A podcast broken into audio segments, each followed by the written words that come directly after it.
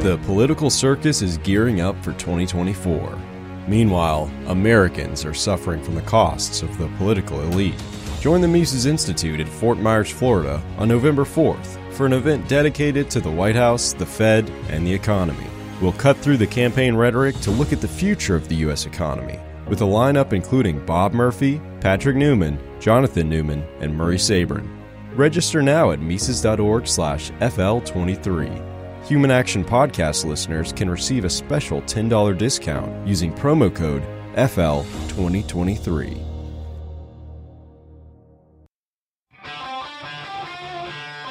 This is the Human Action Podcast, where we debunk the economic, political, and even cultural myths of the days. Here's your host, Dr. Bob Murphy. Alex, welcome to the Human Action Podcast. Thank you. Great to be here with you.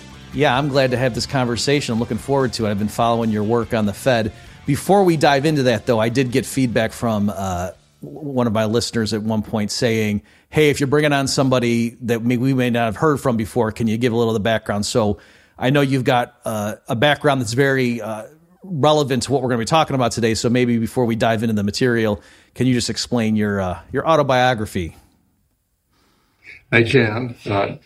I uh, started working in banking in the year 1969, uh, having before that been a student of philosophy, and I found a philosophical approach to financial problems very useful. I think that fits quite well with the Mises Institute uh, philosophy itself. Uh, the year 1970 brought the first financial crisis that I lived through, uh, many coming. It was the collapse of the Penn Central Railroad and the uh, and the panic in the commercial paper market and the bailout by the Fed. Well, we've seen that. I have seen that many times uh, since in the 1970s, the 1980s, the 1990s, the 2000s, uh, and uh, the 2010s, and now the 2020s. So we, uh, uh, I have, I, I worked in banking up until 2004. I was the president and CEO of the Federal Home Loan Bank of Chicago.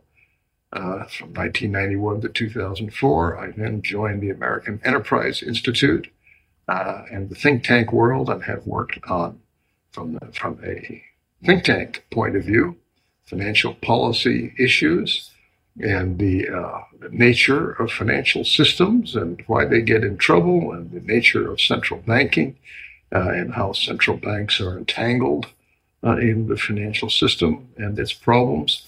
Um, in uh, 2019 to 21, I was with the Office of Financial Research of the U.S. Treasury, and now I have the very great uh, pleasure and privilege of being associated with the Mises Institute.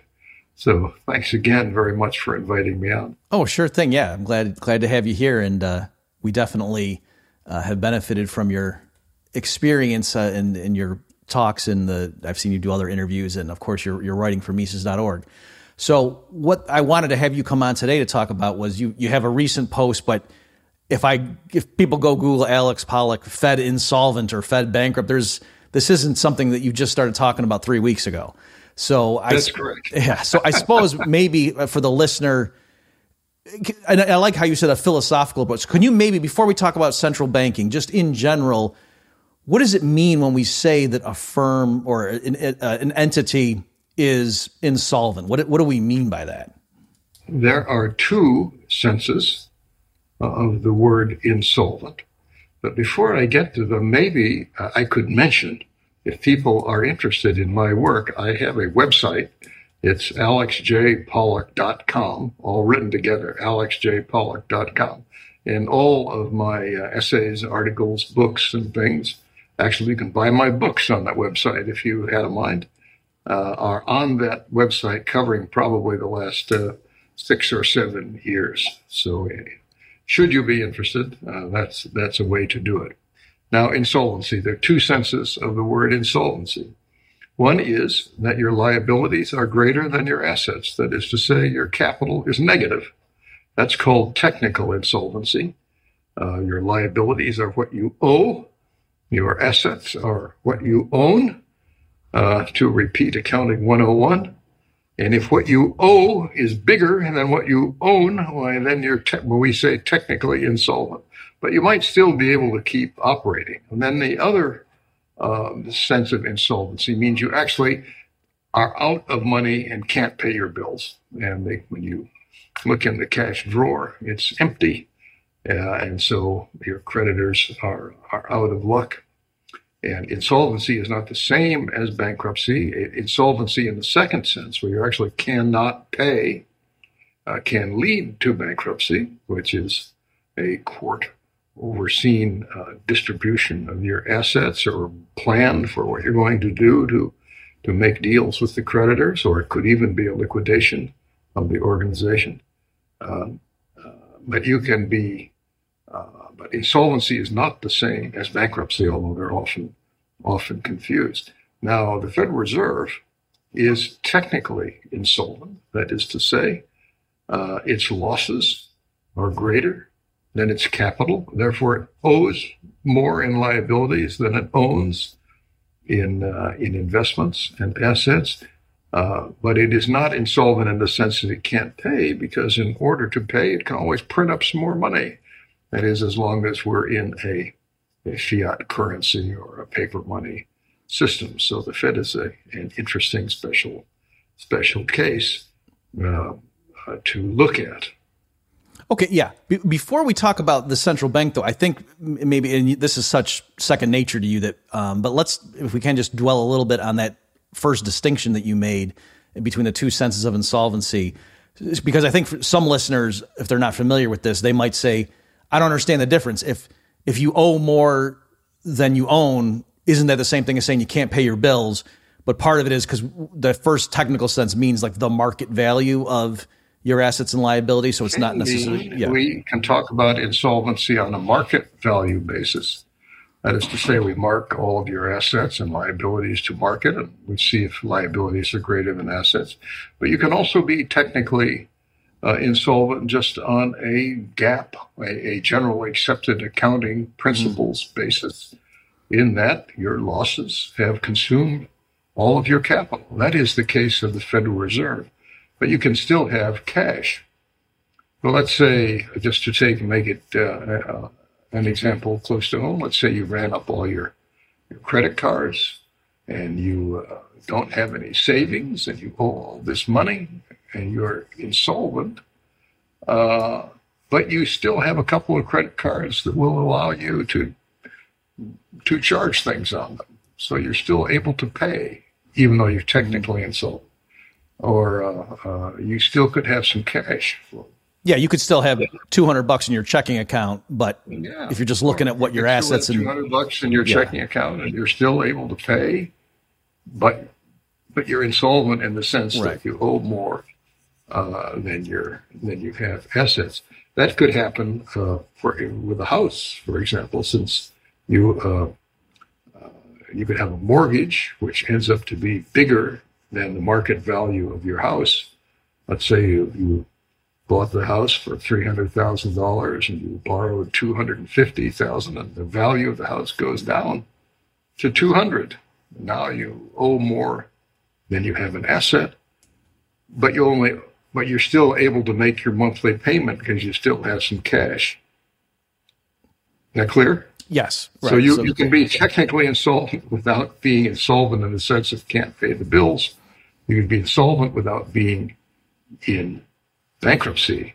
Uh, for sovereign borrowers, one of the most uh, common events in financial history is the default by governments on their debt.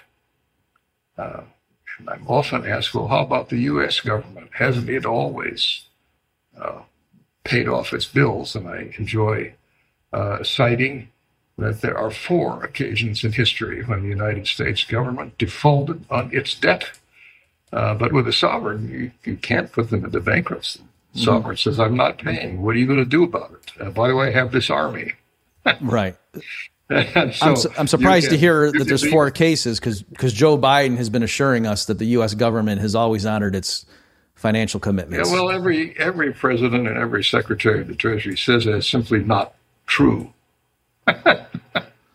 Now, are you? I'm curious. Are you referring to the episodes involving gold or things beyond that? Yes. Okay. Uh, one in gold. The, the most notable default uh, was the failure in 1933 uh, of the government to make good on its explicit and unambiguous promise to pay its bonds in gold coin.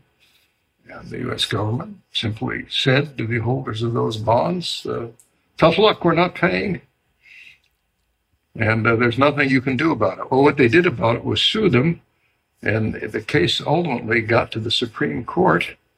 And the Supreme Court in about 1935 decided on a five to four vote that if you were the government, you were the sovereign. And if you decided not to pay, as the Congress had decided not to pay, uh, that was it. And of course, on top of that, the, uh, the government took the people's gold gave them much less valuable paper money in exchange, and then made it illegal to own for, for American citizens to own any gold, either in the U.S. or abroad, with huge fines and potential prison.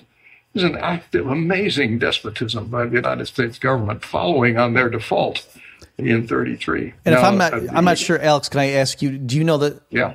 I believe you couldn't even write a contract referring to the world price of gold. Like you couldn't say, "Yeah, I'm going to cut your lawn, no, and then you're going to pay me based right. on yeah."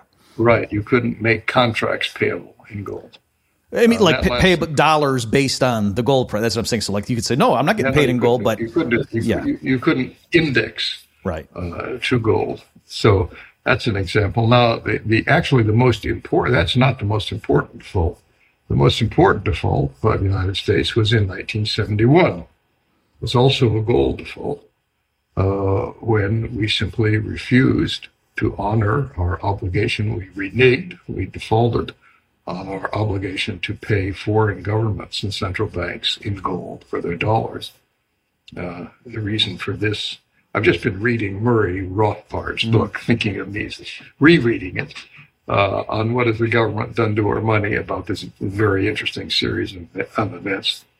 And uh, since the U.S. was running out of gold uh, by 1971, in fact, a then little known, pretty young gentleman named Paul Volcker was a, uh, working in the Treasury at the time, and he had a charge of keeping track of the chart of the decline of the gold owned by the United States as people, as foreign governments, notably France uh, in those days, but others as well says, well, you're committed to paying gold. We want the gold. And the gold was on a graph that was going like this.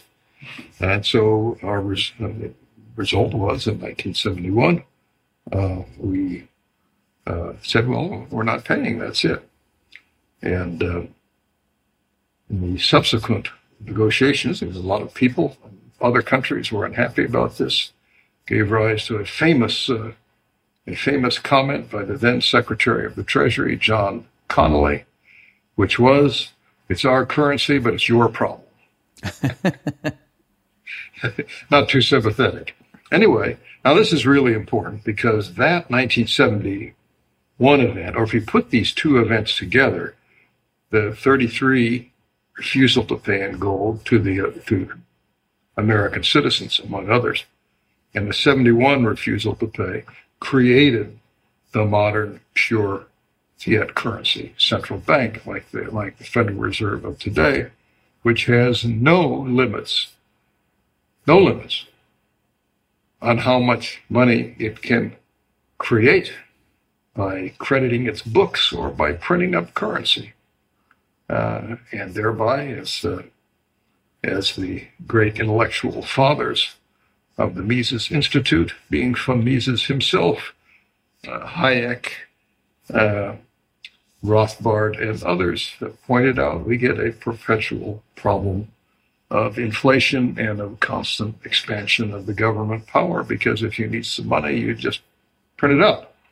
And so these defaults actually are very closely tied uh, to the topic of the day, which is can you understand um, what the Federal Reserve, as the world's leading central bank, we, we should know the Federal Reserve is the central bank of the United States, but it's also the central bank of the whole world insofar as the world uses dollars, which is the dominant currency uh, in the world uh, for payments and for the holding of uh, they're called reserves or holding of assets in, in uh, currencies other than your own country's currency. The dollar is the dominant currency, and therefore the Fed is actually, in a very important way, central bank to the world, uh, not only to this country. And in this role as central bank to the world, it intrinsically uh, has no limits into how much it can print up uh, or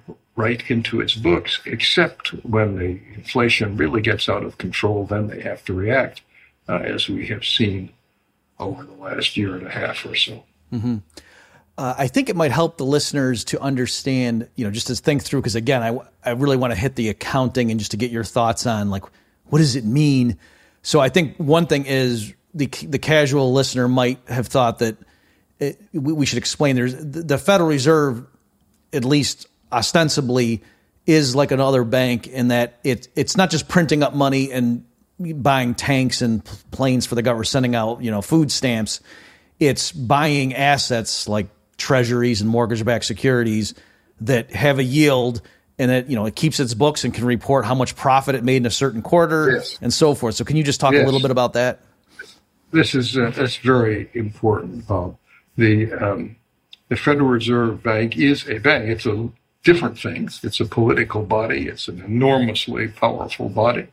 Uh, in my opinion, and that of uh, many of our colleagues, it's an extremely dangerous uh, organization. But, um, but among other things, it is a bank like mm-hmm. other banks. Well, to be precise, it's 12 banks. Mm-hmm. There are 12 Federal Reserve banks. Uh, they're numbered 1 to 12, starting in the east in Boston, and then New York and Philadelphia and so on, and going west out to San Francisco. There are 12 of these. Uh, and uh, but when we put them all together, plus the the Federal Reserve Board, or technically the the Board of Governors of the Federal Reserve System. Uh, that altogether makes the Fed, we call the Federal Reserve. All right, so you add up all these 12 banks together.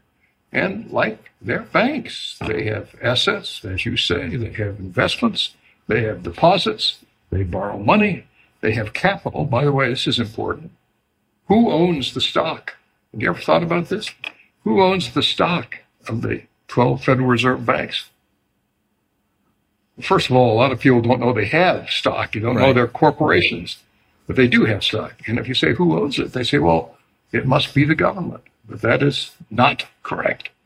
The stock of the Federal Reserve banks is owned by the private banks in that district uh, who are members. We say members of the Federal Reserve. Who is that? Well, it's every na- every national bank, every bank which has a national charter, like First National Bank of anything uh, has to be a member and must buy stock in the Fed under the Federal Reserve uh, Act, originally passed in 1913, and then and then banks which are chartered by individual states, you know, state banks, get their charter from Illinois or Iowa or Florida or whatever state they happen to be in, they may join. Uh, now, those private banks own the stock uh, of the Federal Reserve and have paid in to buy that stock $36 billion uh, in the aggregate. Uh, that's the paid paid in capital, as we say, uh, of the 12 Federal Reserve banks altogether. If you add them up, and the Federal gets to get ahead of our story a little bit, the the Federal Reserve losses. Can, can I stop you just for a second there, Alex? Again, again so yeah. some people especially like progressives on the left, they think that's all you need to know. Oh, it's privately owned, but and then some people don't. Well, no, but in any event, it is a weird thing. Like, imagine if Pfizer owns stock in the FDA. Like that would just be weird. And so that's kind of what we have here, yes. where it's, the Fed is the thing, yeah, that regulates them, and right. it's owned by the them. Fed in in 1913. This was a result of a set of political compromises uh, in the day, uh, and. Uh, some of the most important founding uh, fathers of the Federal Reserve didn't want there to be a single central bank. So they thought that would be too powerful. a centralized, and guess what? A centralized central bank, if you happen to be printing up the dominant currency in the world, is very powerful indeed. So they thought if you had these 12 different Federal Reserve banks, which were owned by the local private banks mm-hmm. Who elected two thirds of the members of the board of directors. These things are corporations. They have a board of directors, they have officers, uh, and they have a balance sheet. As we said before, there's investments, deposits, borrowing, stock, uh, and they have a profit and loss statement that has income and expense. Uh, I was just going to say before, and I'll sneak this in here. Uh, currently, the the expense of the Federal Reserve to altogether is so much greater than their income that they have lost not only all they have losses greater than all of their capital, uh, but on top of that, they've lost another $60 billion. These numbers are astonishing. Anyway, so in a way, they're banks. Uh, but in another way, they're agents of the government. The Federal Reserve Board is clearly a, uh, a government agency. It has doesn't have a balance sheet. I mean, other than some computers and whatnot. Uh, they, all of the banking things are, are in the banks. So one of the uh, one of the fathers of the Federal Reserve Act uh, was a gentleman named Carter Glass, uh, who was a congressman from Virginia when the act was passed. He later was the chairman of the Senate Banking Committee. He also was Secretary of the Treasury during his career. And it is said that he used to like to ask witnesses uh, before the banking committees after the Fed was founded does the Federal Reserve, I'm sorry, does the United States, does the United States have a central bank? And the answer that he wanted was no, it mm-hmm. does not. It has a federal system of 12 reserve banks. So that's what the federal, Federal Reserve, mm-hmm. they were trying to have a federal, as in federalism, right? Uh, as in states and central government. You were going to have this dispersed power. Now, two things have happened in the history of the Fed, which has now lasted 110 years. One is that the Fed has become ever more powerful than it was in the beginning, and with each decade that goes uh, by, they become more powerful. Uh, and the other thing is that the power has become ever more centralized in Washington. So it started off with this federal idea, and it has now, uh, the power has all, not all, it's almost all gravitated to the center. Uh, so that you get a centralization of power and a growth of power. Very interesting story. An old friend of mine named Bernard Shull uh, wrote a great book, which I recommend to you, on the history of the Fed uh, called the Fourth Branch. Mm-hmm. Uh, the uh, I think it's the unlikely rise to power of the Federal Reserve or something like that. Uh, in this book, Bernard Shull, S-H-U-L-L, says, uh, here's a fascinating thing. No matter how many blunders the Fed makes, the more blunders it makes, the more powerful it gets. And that does seem to be a, uh, an accurate summation of the history. And just to help the listeners uh, put your remarks in context there, like for example, there's the Bank of England, the Bank of France, the you know Bundesbank yes. and such. These days, Bank of Canada, but every, they, yeah, they didn't call it the Bank of the U.S. They didn't call it the Bank of the U.S. Right? Didn't call it the Bank. There's the Bank of Canada, as you say, mm-hmm. the Bank of England, the Bank of France, the Bank of Italy. Uh, but this uh, this was the Federal Reserve for a reason at the time, but in fact, it has become the Bank of uh, the United States. And, and, all that central, that major reorganization happened in the under FDR as well, like moving the power from New York to DC. Yeah, there was a major centralization of power in the Federal Reserve in 1935, in the Banking Act of 1935, which took a lot of the power out of the uh, the regional federal reserve banks uh, and put it uh, into Washington. Yeah, my understanding, under, right, was that like the individual, like, because I remember when I was doing research for my book on the Great Depression, that before that reorganization, like you couldn't just go look at what are the assets held by the Fed. It was what's the what's the New York Fed have? What's well, you know, like it was it was even well, that's tabulated. still the case. Yeah. No. I mean, They I know you could all- do that, but they you could they didn't even report the aggregates, like the, the raw Oh, data. I, yeah. I didn't know that. That's Yeah. Mm-hmm. very that's, that would fit the history. That would fit the history. So now you can see uh, the consolidated. The, the all is the combination of all the banks.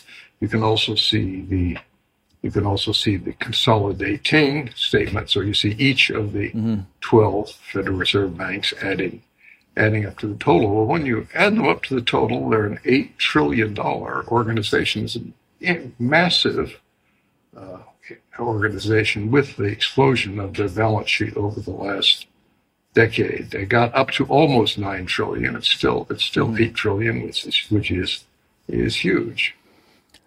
So I know uh, for commercial banks, for example, if they had bought a bunch of treasuries back when interest rates were really low, and then of course with the aggressive rate hikes, they might have, in terms of you know, if they had, if they had to mark to market, that they would have lost a bunch of money. But so long as they can hold it to maturity, they might be okay. It doesn't have a cash flow implication. So I'm Well, wondering. no, it does actually. Oh, okay, It does well, actually. th- that- this I- is very important. yeah. So This is very important. So go ahead. First yeah. of all, if you can elaborate on that. Much, Yeah. I will. It's much more likely uh, that instead of buying treasuries, although that's often said, they probably bought mortgage-backed securities. So they were buying interest in 30-year fixed-rate loans, very long-term, with a with a rate that's locked in uh, for up to 30 years. Now, these are these are famously difficult uh, assets uh, to manage success, successfully in terms of the interest rate risk. Now, uh, a notable case of that was Silicon Valley Bank. Silicon Valley Bank uh, bought very large numbers of mortgage-backed securities, tens of billions, uh, to and suffered very great mark-to-market losses on them uh, and funded them. Here's the key. You always have to ask about a bank balance sheet. All right, what are the assets and what are the liabilities? And a good way to get yourself in trouble if you're a bank is to invest in very long-term fixed rate assets, especially when interest rates are low, uh, and fund them with deposits or other liabilities whose rate goes up and down in the short term. We call that a floating rate liability. Then, when interest rates go up, as happened to Silicon Valley, uh, and this is why the cash flow is actually very important. Let's say you bought a whole bunch of mortgages to yield mortgage backed securities to yield 2% uh, when mortgages were 3% because the mortgage backed security doesn't pay you the same as the underlying mortgage. It pays you 1, 1% or so less. So now you own all these, uh, all these mortgages and you're going to have them for a very long time. They don't really mature for 30 years, but maybe you'll have them for 10 years. And uh, they're giving you 2%, and you're financing them with deposits or borrowings. And s- suddenly those are costing you 5%.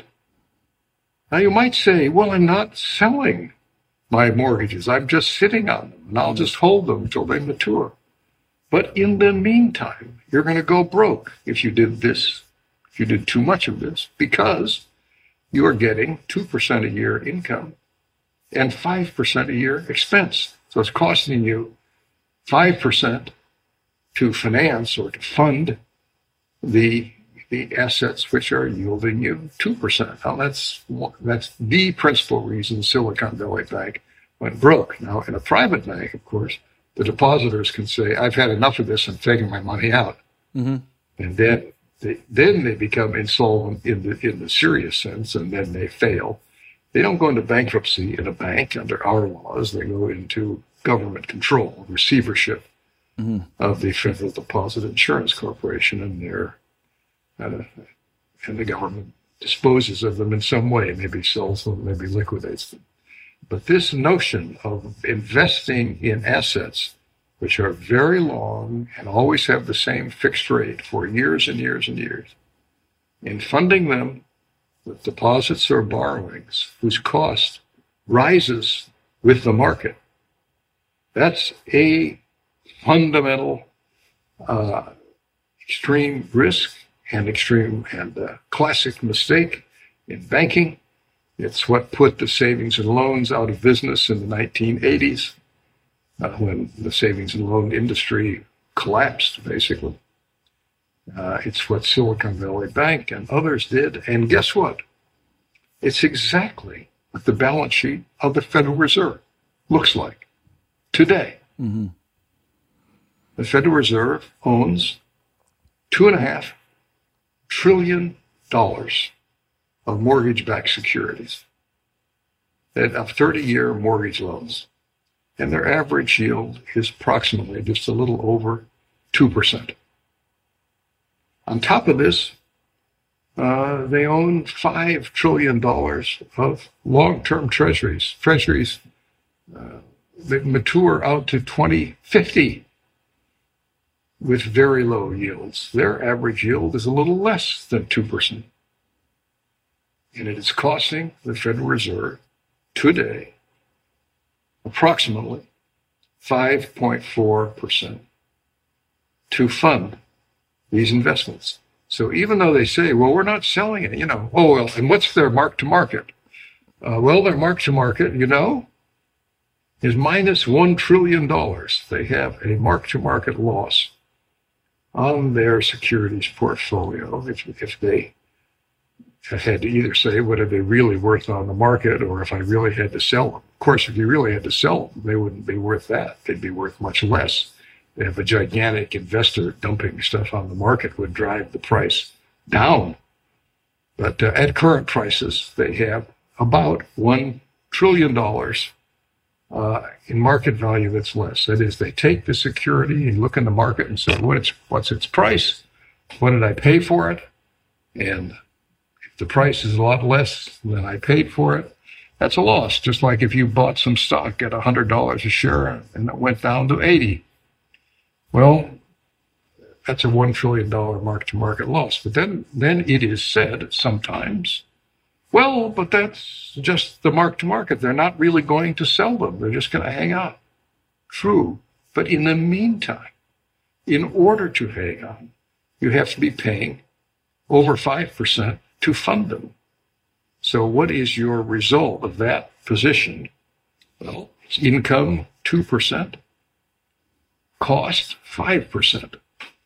And I like to say, you know, you don't have to be a certified financial analyst or a PhD in economics or an expert in central banking to know that if you're lending money at 2% and borrowing money at 5%, you're not going to you're not yeah. going to like the net result. Right. And so the Federal Reserve in the last 12 months has lost 100 billion dollars doing the same thing that Silicon Valley Bank did doing the same thing the savings and loans did in the 1980s. Uh, and all this is unprecedented. The cre- this, this creation of the balance sheet that they did is unprecedented in their history. And uh, you have to say, really, really quite fascinating. Among the things it demonstrates is it shows how true it is that the Fed doesn't know the financial future any more than anybody else. They got themselves into this colossal loss. And I, uh, I think everyone would agree that the leadership of the Fed did not intend to lose $100 billion.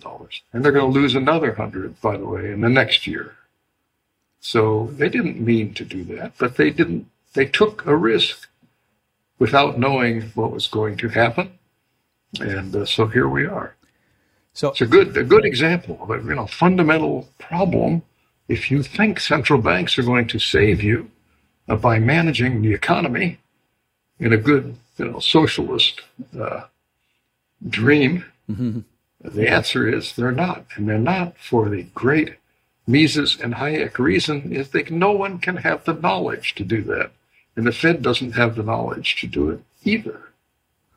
Exactly. So before we move on to like the more philosophical implicate and like what does it all mean? I just you're going to think I wasn't listening. I I know what you're saying, I, but I want to make sure that the listeners got that distinction you made between an unrealized capital loss and like a cash flow mismatch because I think some of them might be thinking, what do you mean like the Fed creates a million dollars and you know out of thin air electronically buys a million dollars worth of bonds and then that's it and it just sits on and yeah had they known rates were going to rise maybe they should have waited and they could but what do you mean it's costing them 5%? They created the money. It doesn't cost them money. The Fed's not borrowing money. The Fed creates money. Yes. So can you explain yes, that? You know, no, I, I, know, but I'm, I'm getting in the head of and how much yeah. money? Yes, you're right. And how much money do they borrow? The answer is $5 trillion. Some of the money the Fed borrows are deposits like any bank, and they have to pay interest on those deposits. Um, and they pay, as I said, about 5.4%. Uh, now, if interest rates go higher, it will be more. The Fed also borrows money uh, from the money markets in what are called repurchase agreements, which are, are bar- secured borrowings where the Fed uh, gives uh, its uh, treasury securities to, let's say, a money market fund. The money market fund lends the money to the Fed uh, and that they pay 5.3%. So thank you very much, Bob, for pointing this out. Yes, the Fed, although it creates money on these deposits and these borrowings, it has to pay uh, a lot of interest and a lot more than, than there is income. Now, there is a part of their balance sheet on which they do not pay any money, and that is the amount of currency in circulation. So the five and ten and one dollar bills that you've got in your wallet do not give you any interest. And the Fed doesn't, Fed literally prints them in that case. It's literal printing. Uh, and they get interest free funding. It costs them zero. And how much, you may wonder, currency of United States paper currency is there the answer is 2.3 trillion dollars. Is and a lot of it, you know, it's, it's a, in our country, but a lot of it is also in the wallets in many other countries uh, where U.S. dollars are used instead of whatever local currencies are there. Now, if you only did that, and then you invested the money at current rates, let's say you had $2 trillion, and you just bought treasury bills with it, uh, and those paid you 5%, then that would be $100 billion a year profit. We call that the seigniorage. That's the profit that the Fed makes from having a monopoly of, of paper money issuance. There's nothing in nature that says the central bank has to have such a monopoly. That's a, that's a political grant by the Congress in order for the government to make money on the currency issue. In the 19th century, private banks issued currency. So you could have, say, a $2 bill from the Third State Bank of Skunk Creek, Wisconsin, or something. Uh, and but that was all taken away politically and, and replaced by a Federal Reserve monopoly. And that monopoly is enormously valuable and profitable. So note, if they had stuck to that, just the money that's literally printed, and investing that, they would have made something like these days $100 billion a year. Uh, but by their unfortunate uh, speculation of investing very long at low rates and borrowing at floating rates or short rates, they've not only lost the whole 100 billion that they would have made on the currency. But you know, they lost another 100 billion on top of that uh, by making themselves into the biggest, I, used, I like to say, the biggest savings and loan in the history of the world is inside our Federal Reserve. And that has been a very unfortunate speculation for them. Now, when they lose that money, they're spending your money, ladies and gentlemen. The Fed loses money. That's money that the Treasury does not get it increases the deficit and it ups the debt of the United States. So the Fed is not just playing with its own money, it's already lost all the shareholders' money they invested in the Fed. It's now losing your money and running up the deficit. And it's doing this with no congressional approval. It did this on its own. Very interesting. Now that's going to take us into independence. But before we get there, I did want to pick up, Bob, on one thing you said. You said the Fed could print some dollar bills and buy a tank. That is not how it works. The uh, Treasury issues some debt. The Fed buys the debt. The Treasury gets the cash. It's actually a deposit in the Fed. And it uses that cash to buy the tanks or pay the welfare or build the roads or whatever it's whatever the government is spending its trillions of dollars on. So by by buying the debt of the government, the central bank finances the government. And if it's financing that by creating money, which it does, we call that monetization. Uh, and this is the reason why now it has become the case that every government has a center, virtually in the world, virtually every government has a central bank because it's so useful to the government. What do governments want to do? They want to spend money to make friends and buy, vote, buy votes and expand their power. Well, what do you do if you're out of money? You sell some debt to your central bank. The central bank buys it and then you, you spend it. So central banks are enormously uh, valuable to governments. When you read the public relations statements of the Federal Reserve about what it's there for, you never find we're there to finance the government when it needs it. But it's actually the most classic reason why all central banks exist. Going back to the Bank of England in 1694, when the deal was very clear. We'll give you this charter if you lend money to the king so he can fight wars against France. Yeah. Just to clarify for people who like may have been jumping around, I was presenting what a listener might think happens. So I know they, they go through the, the, the debt, uh, the treasury debt. Um, I know. I just okay. wanted to clarify. Okay, good. All right.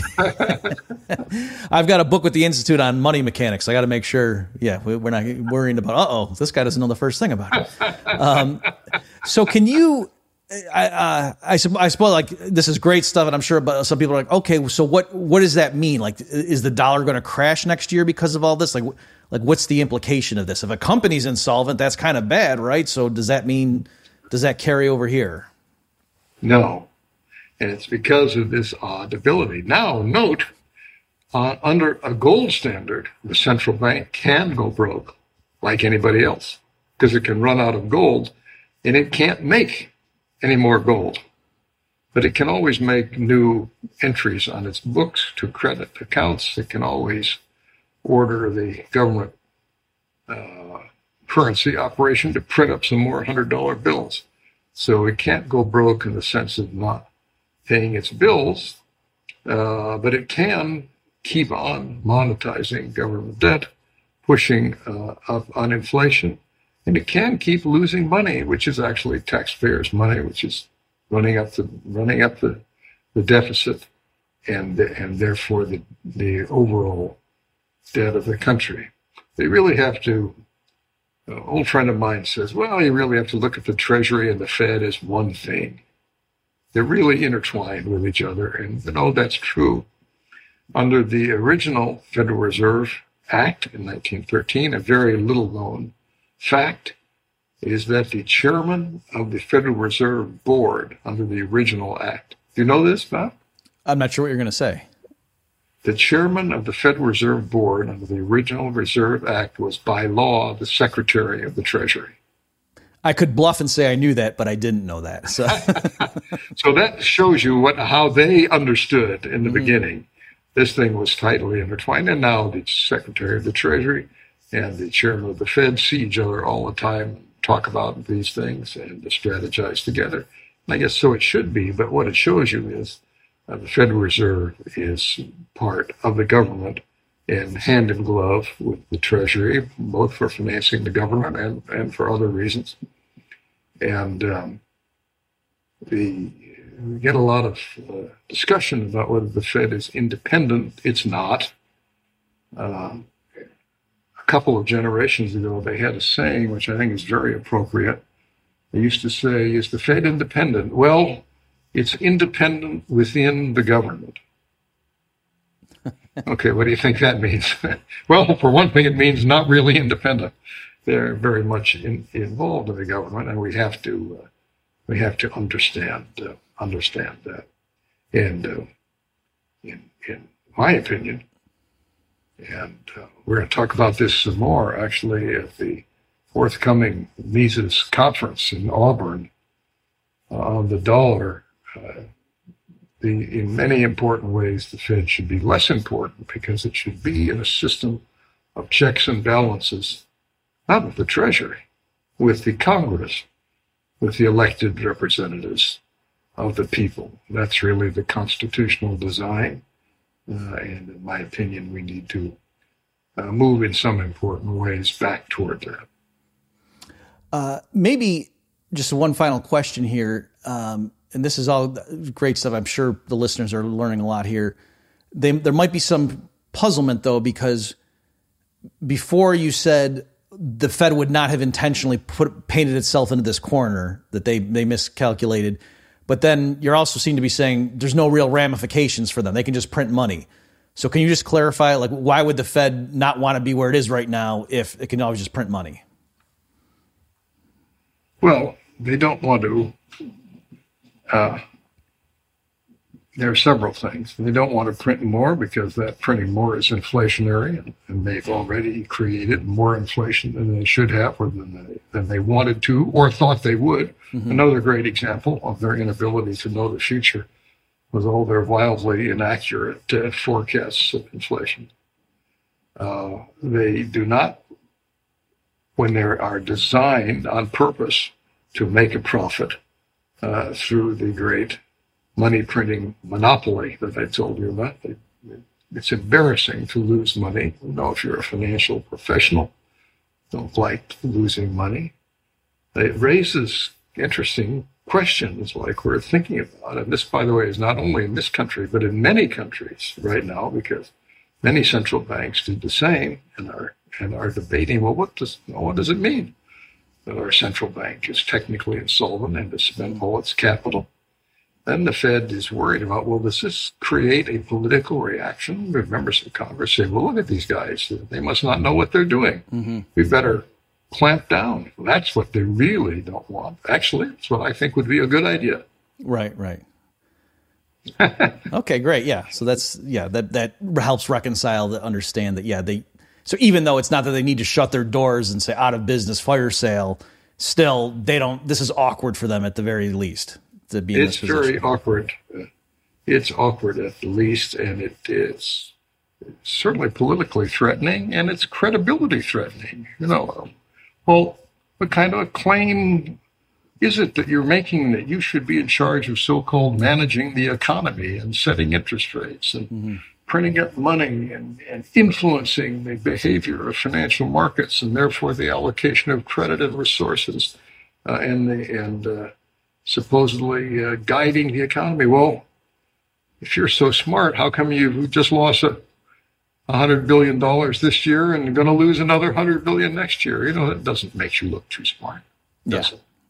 Not at all. so at the very least, it helps shatter the illusion. So uh, yes, and that way it's quite useful. I think. Yes, right. So it actually is probably a good thing that you know it was, it was very ex- expensive. lesson. point of view. Yes, expensive lesson, but hey, any way to, to teach the public.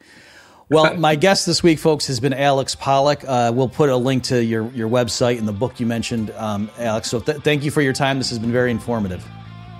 Thank you. Great to be with you. Thanks a lot. And thank you, everyone, for tuning in. We'll see you next time. Check back next week for a new episode of the Human Action Podcast. In the meantime, you can find more content like this on Mises.org.